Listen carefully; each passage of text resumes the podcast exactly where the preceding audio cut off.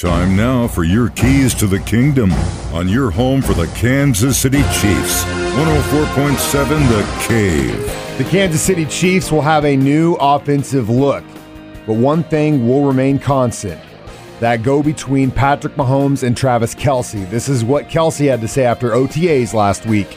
Um, guys flying around, and that's all you can really ask for is, uh, you know, they come into the building, they understand uh, the type of energy that we have here. Um, a lot of the new guys, uh, especially the young guys coming from college ball, um, you know, they're, they're, not used to how we work here. And it's just a little bit more uh, professional, a little bit more attention to detail, but we still like to fly around and have a good time. And um, that's what you saw today, just guys trying to trying to get into it and uh, enjoy, you know, being around each other and building this thing. Those are your keys to the kingdom.